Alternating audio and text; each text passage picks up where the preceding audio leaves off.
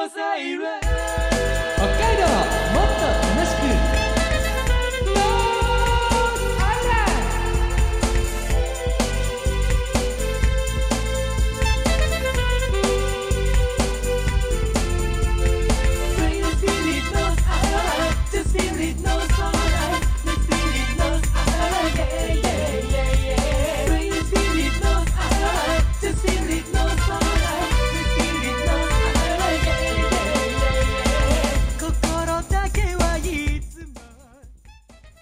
おはようございます。こんにちは、こんばんは。ノースアイランドでございます。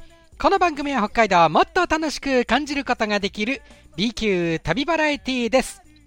お相手私、山田大輔が今日は一人でお送りしてまいります。海坊主さんは次回の放送でね、登場してもらう予定になっておりますよ。お楽しみに。さあ今日はオープニングトーク。私、えーこの放送の1週間ぐらい前、まあ数日前まで、また関東に遠征しておりました。まあ、今回はですね、えー11月の4日の土曜日、恒例なんですよね、えー春と秋の恒例で、私呼んでいただいております、埼玉県の春日部市、ジャズデイ春日部の司会をしてまいりました。まあ本当、今回はですね、コロナ5類に移行になってから初めての開催ということもありまして、まあ、昼間は、まあ、午前の11時からね、スタートして、えー午後3時ぐらいまでの時間は、中央町第4公園という公園の中にステージがあって、そこでのね、開催でした。まあ、まずここはね、たくさん露店が出てるということもあって、たくさんのお客様がもうね、常にびっしりの中のお客さんでね、賑わっておりました。で、この日はね、暑かったんですよ。それもあって、もう熱気も感じて、私も随分ね、あの、もう夏のような感じの汗びっしょりになってね、司会をしておりましたけれども、本当多くの方お越しいただいて、まあ、その後のふれあいキューブの会場でもそうだったんですけれども、ふれあいキューブっていうホールの中でね、会場でもそうだったんですけれども、まあ、本当ね、えー大声援、そして、今回はね、声も出せるから、拍手も多くて、大きくて、いやー、ね、本当ね、幸せな時間過ごさせてもらいましたね。で、何より、今回多分一番多かったんじゃないかな。私に直接声をかけてくれる方がとっても多かった。いろんなお話をね、春日部の皆さんしてくれましたね。中でもね、まあ本当いっぱいいろんな方が声かけてくださったんですけど、中でも、すみません、一つだけピックアップで申し訳ないんですけど、あの、春日部に毎回来てくれてありがとうって言ってくださった女性の方がいたんです。もう涙が出ますよ。来てくれてありがとうですよ、私が別にそんなね、本当私なんてやつがですよ、うん、北海道からね、えーむしろこちらから行かせてくださいと思って言ってるのに、その中でね、そういうことを声かけてくださって、本当感謝ですよね。そういったお声をね、かけていただけるからこそね、なんかあの、進んでね、スケジュールの中で、えーぜひこの日だけはむしろ春日部に行きたいみたいにね、思わせて、えーくれる、そういう要因の一つなのかもしれませんよね。そういうお客様の声ってやっぱり大きいんですよね、私にとっては。なので本当ね、いやもうぜひ呼んでいただける限りはというか、もう自分からも行きたいぐらいだっていうね。実際にあの春日部は9月にも行ってたんでね。コロナ禍でも実はちょっと行ってたんでね。今だからこそ言えますけど。ねえそれだけ大好きな街になりました。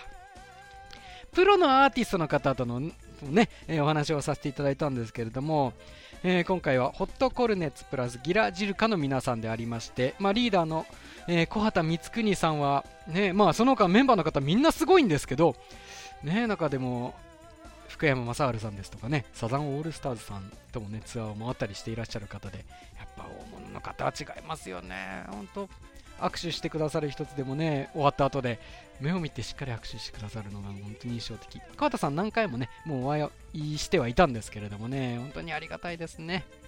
ギラジルカさんもね、ミーシャさんと共演なさっているという方でね、本当素敵な歌声を聞かせていただきましたし、終わった後に挨拶行きましたらね、こちら、まあ、司会者の方どうもありがとうございましたって笑顔でね、えー対応してくださって、本当やっぱり超一流になるとその辺も違うんですよね。本当私ものびのびと司会をさせていただきました。本当ありがとうございました。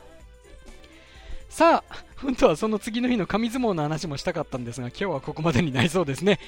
さあノースアイランドの探検隊シリーズ今回がラストです。じゃじゃじゃんじゃんじゃんじゃん。ノーススペシャル。海坊主広し探検隊シリーズ。北海道に竜宮城は実在した。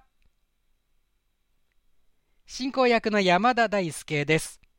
海坊主広しの探検隊シリーズ。今回は北海道に竜宮城が実在したというテーマで探検をしてまいりました。4年ぶりとなる探検でありましたが今回海坊主広隊長は探検に参加しなかったんです。まあ再三ですね。お伝えをしておりますがなぜかと申しますとこちらの音声をお聞きいただきましょ下から湧き上がらないんですね。あの、じゃあ湧き上がってるものを、あの、管から。いや、バンって、バンバンって、あ、撃たれますよ。撃たれますよ。低くしろ低くしろ体を低くしろ体を低くしろ逃げましょう。逃げましょう。う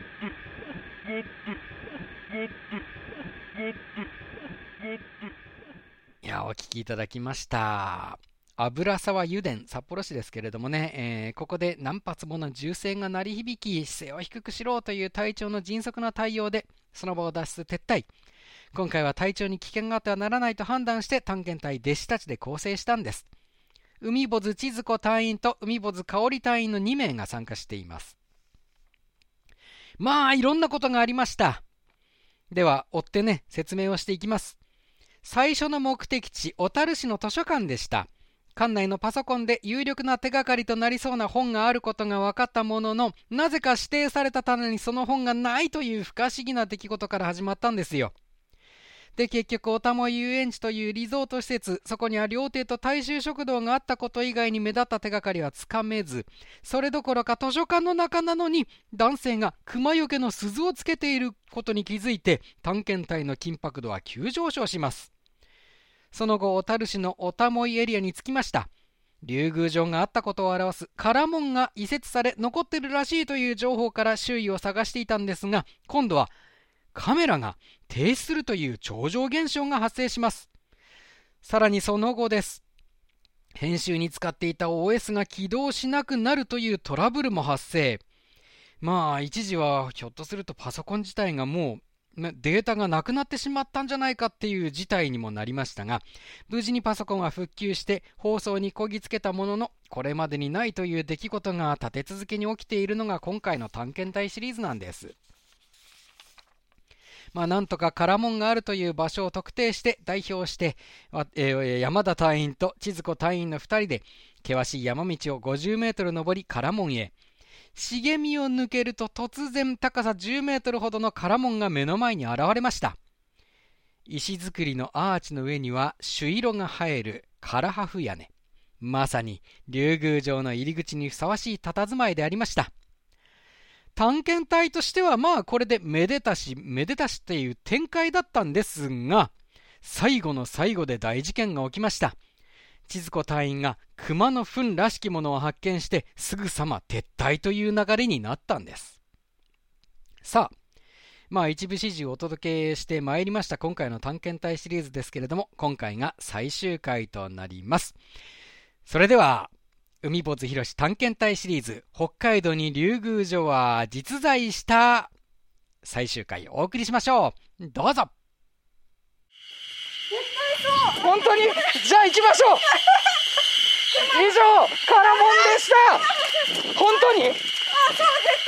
本当にあれそう？ちっちゃくない？ちっちゃくないあれ。かもしんない。本当に？危ないよ危ないよ。ゆっくりゆっくり。大丈夫大丈夫大丈夫。大丈夫大丈夫。ゆっくりゆっくり。あもんでした。もんでした。もんですもんですもんですもんでした。向かってきた。らもう巴投げ。巴投げこ探検隊撤退します。はあただ千鶴子隊員があのあそこまで焦るとは思いませんでした。やっぱりね、ちょっと見たかった。あんなにあのあんなにシミュレーションしてあの100回以上シミュレーションしたっていう隊員が熊の糞だっていうだけであんなに気を取り乱してね。全速力であの泥泥沼みたいになっているあの下りの道をそんな全速力で行こうとするとは思わなかったんで僕も焦りました。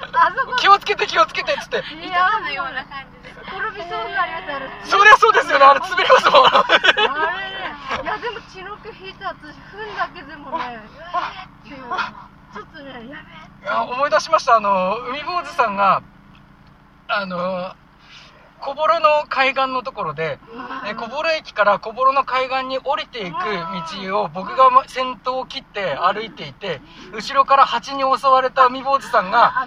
あの追っかけてきてあの僕も一緒に全速力で逃げた思い出が 蘇りました今のは。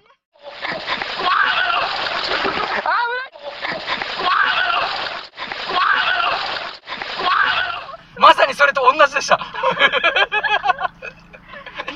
海坊主さんから「わー!」って言って叫びながら降りてきたあれを思い出しました僕は。いやそうですよ、もう失礼しました。いやーやっぱりもうね、出会う前に逃げた方がいいと思ったから。そうですね、まあ万が一ね。やっぱり一度違いね。そうそうやばねだから鈴よ今日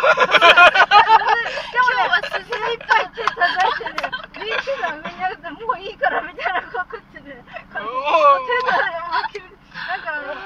やむを得ず撤退を決断した探検隊。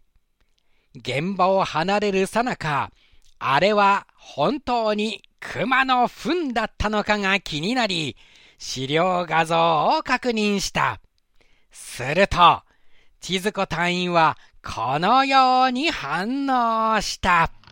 すごい。これでし上の？ょちょっと待って、もう一回。だけど僕にはちょっと見分けがつかないけど。絶対そうだ。これだ。だって黒くてちょっと分かれてたけどあねなんかしちょっとこう離れてかかって。だってだってアライグマにしては大大きすぎるの。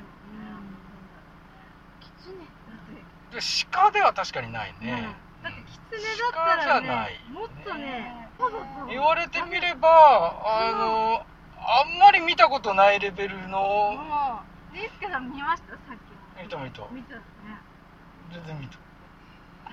ただあのもうちょっと近く行ってみようと取りに行った時に全速力で走り出しちゃったから。それは焦る僕も焦っちゃってマジかって思って。いや、ディスクさんもご無事でよかったですよ、本当に。うん、なんか、あと大変だからよ。まだ1分いたら。だから時間経ってたよね。まあそうですよね。多分ね。なんか、あの、やりたてだったらね、きっと、もっとなんていうんだろね。う。色も違う。あれもうちょっとねなんかうん。なんか時間経ってる感じがあったよね。なんでせせいぜい数時間は経ってるよねっていう感じはあったので。だから正直言うとうん。近くにいるかは何とも言えんなっていう。あねうん、近くにね、もしかしたらいなかった。うん。なんか、うん、な一応ね、あの、あの、ロケっていうことがあるので、一応大事を取ったんですけど、うん。だから、うん。確かに見て、あんまり見覚えのない糞ではあるかな。言われてみれば。以上、えー、海坊主ひろし探検隊シリーズの、北海道に竜宮城は実在したでございました。実在はしたのかわかんないですけど、謎を残したまま去ります。ありがとうございました。ありがとうございます。いくつかの謎を残しながら撤退した探検隊。最後に、おたもいの地と竜宮城の関係は未来へと続いていくということを伝えたい。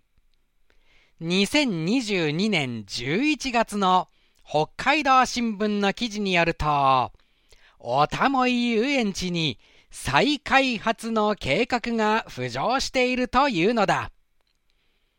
この計画に支援を表明しているのがニトリホールディングス。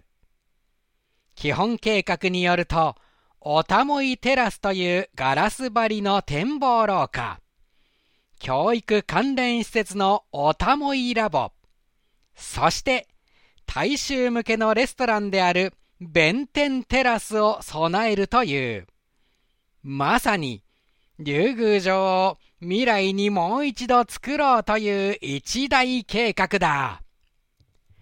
おたもいエリアに夢とロマンを感じながら、探検隊は次なる地へと向かうのであった。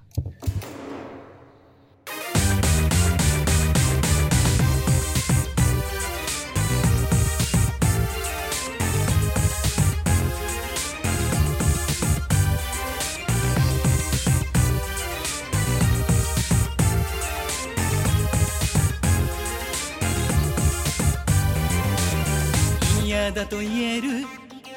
勇気があれば今の自分と違っていたのにあなたがくれた甘い誘いを禁断の果実と知らないまま食べた。夢の中迷い込んだような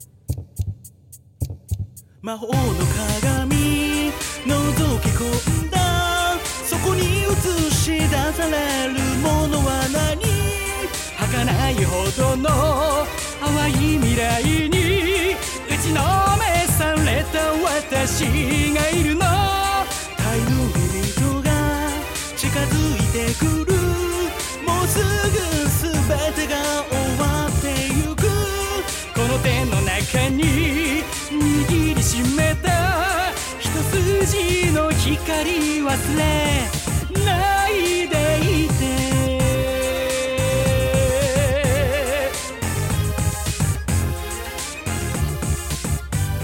ケに参加してくださっております。森谷一津子さんのプロデュース。まだリリースされていない音源です。山田大輔と海坊主のユニット。サプリメンツで SUP でした。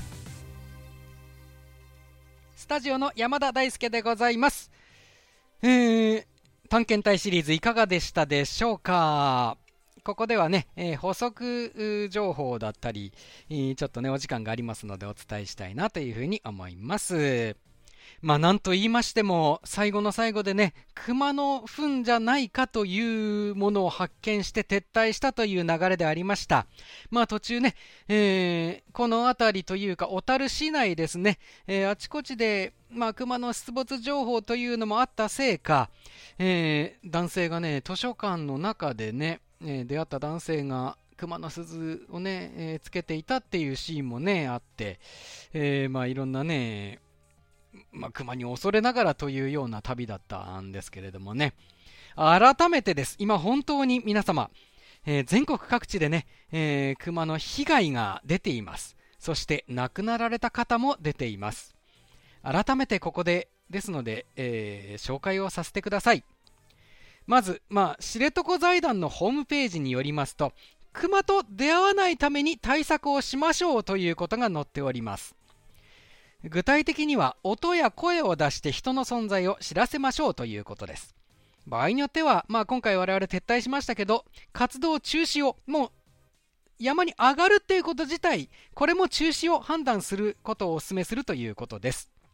もしも万が一、実際に熊と遭遇したら、熊が気づいていない場合は気づかれないようにその場から離れましょう。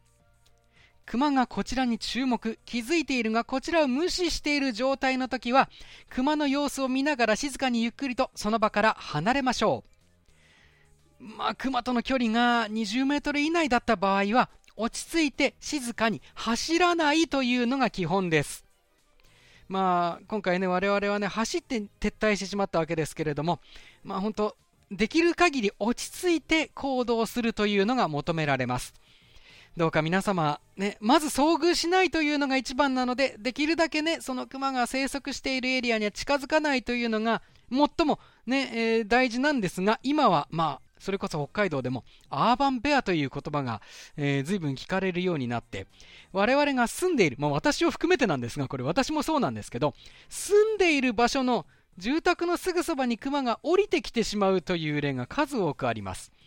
まあそういう意味ではですね、本当、えー、身近になってしまった熊の存在でもありますので、えー、そういった意味では本当、近くにもう住んでいるんだ、生息しているんだというのを考えながら生活する必要もあるわけです。これ私を含めてでありますが。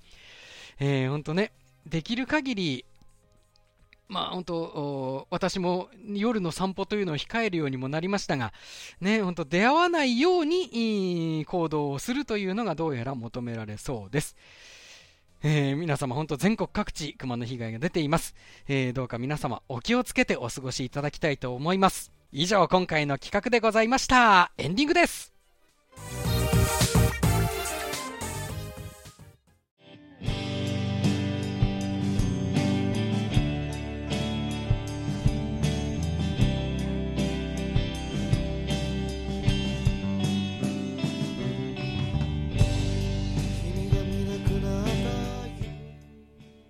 北海道 B 級旅バラエティノースアイランド今回はここまででございますえー、探検隊シリーズでありましたけれども、まあ、このタイトルだけをね、切り取られてしまうと、もう自分たちから熊の生息地に行ってるんじゃないかみたいに、思ってしまう方もいたかもしれません。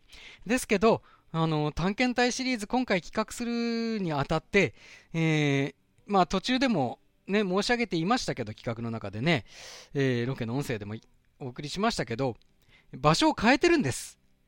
で、熊が生息していないだろうという風な場所に実はもう企画の、なんていうか、そのドア玉からというか場所をもう変えてるんです。なので、今回は、そういう意味ではもう、熊には出会わないような最初から場所に行ったつもりだったのが、こういうことになってしまったと。まあ実際に糞がどうだったかっていうのははっきりは確かにしてないんですけど、可能性としてはちょっと高めかなっていうような結論でした。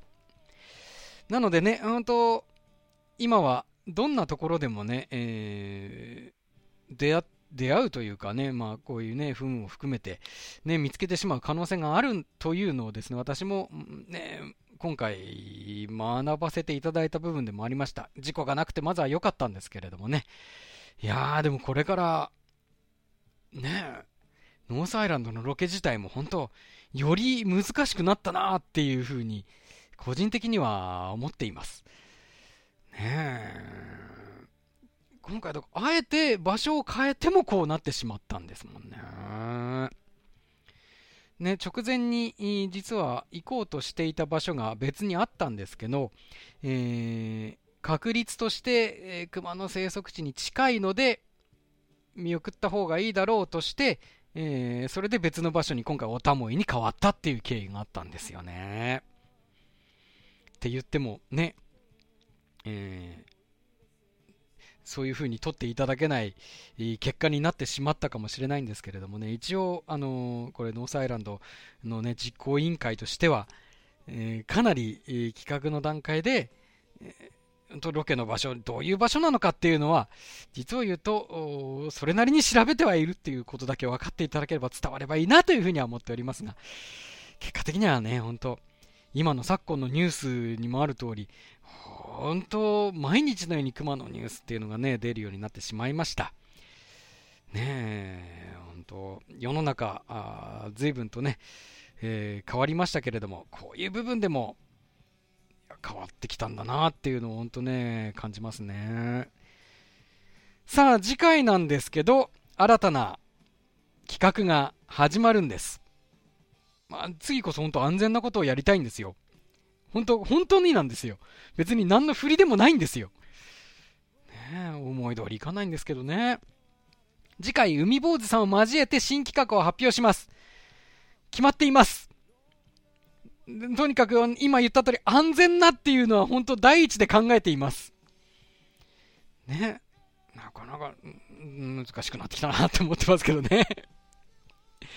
まあ本当、本来のノースアイランドの趣旨に沿った、ね、楽しい企画でいきたいなと今回思っておりますので、えー、よかったら期待していただければというふうに思っております。皆さん本当にお付き合いいただきまして、今回の企画もどうもありがとうございました。次回以降もどうぞよろしくお願いいたします。お相手は私、山田大輔でございました。ノースアイランド、また来週です。さようなら。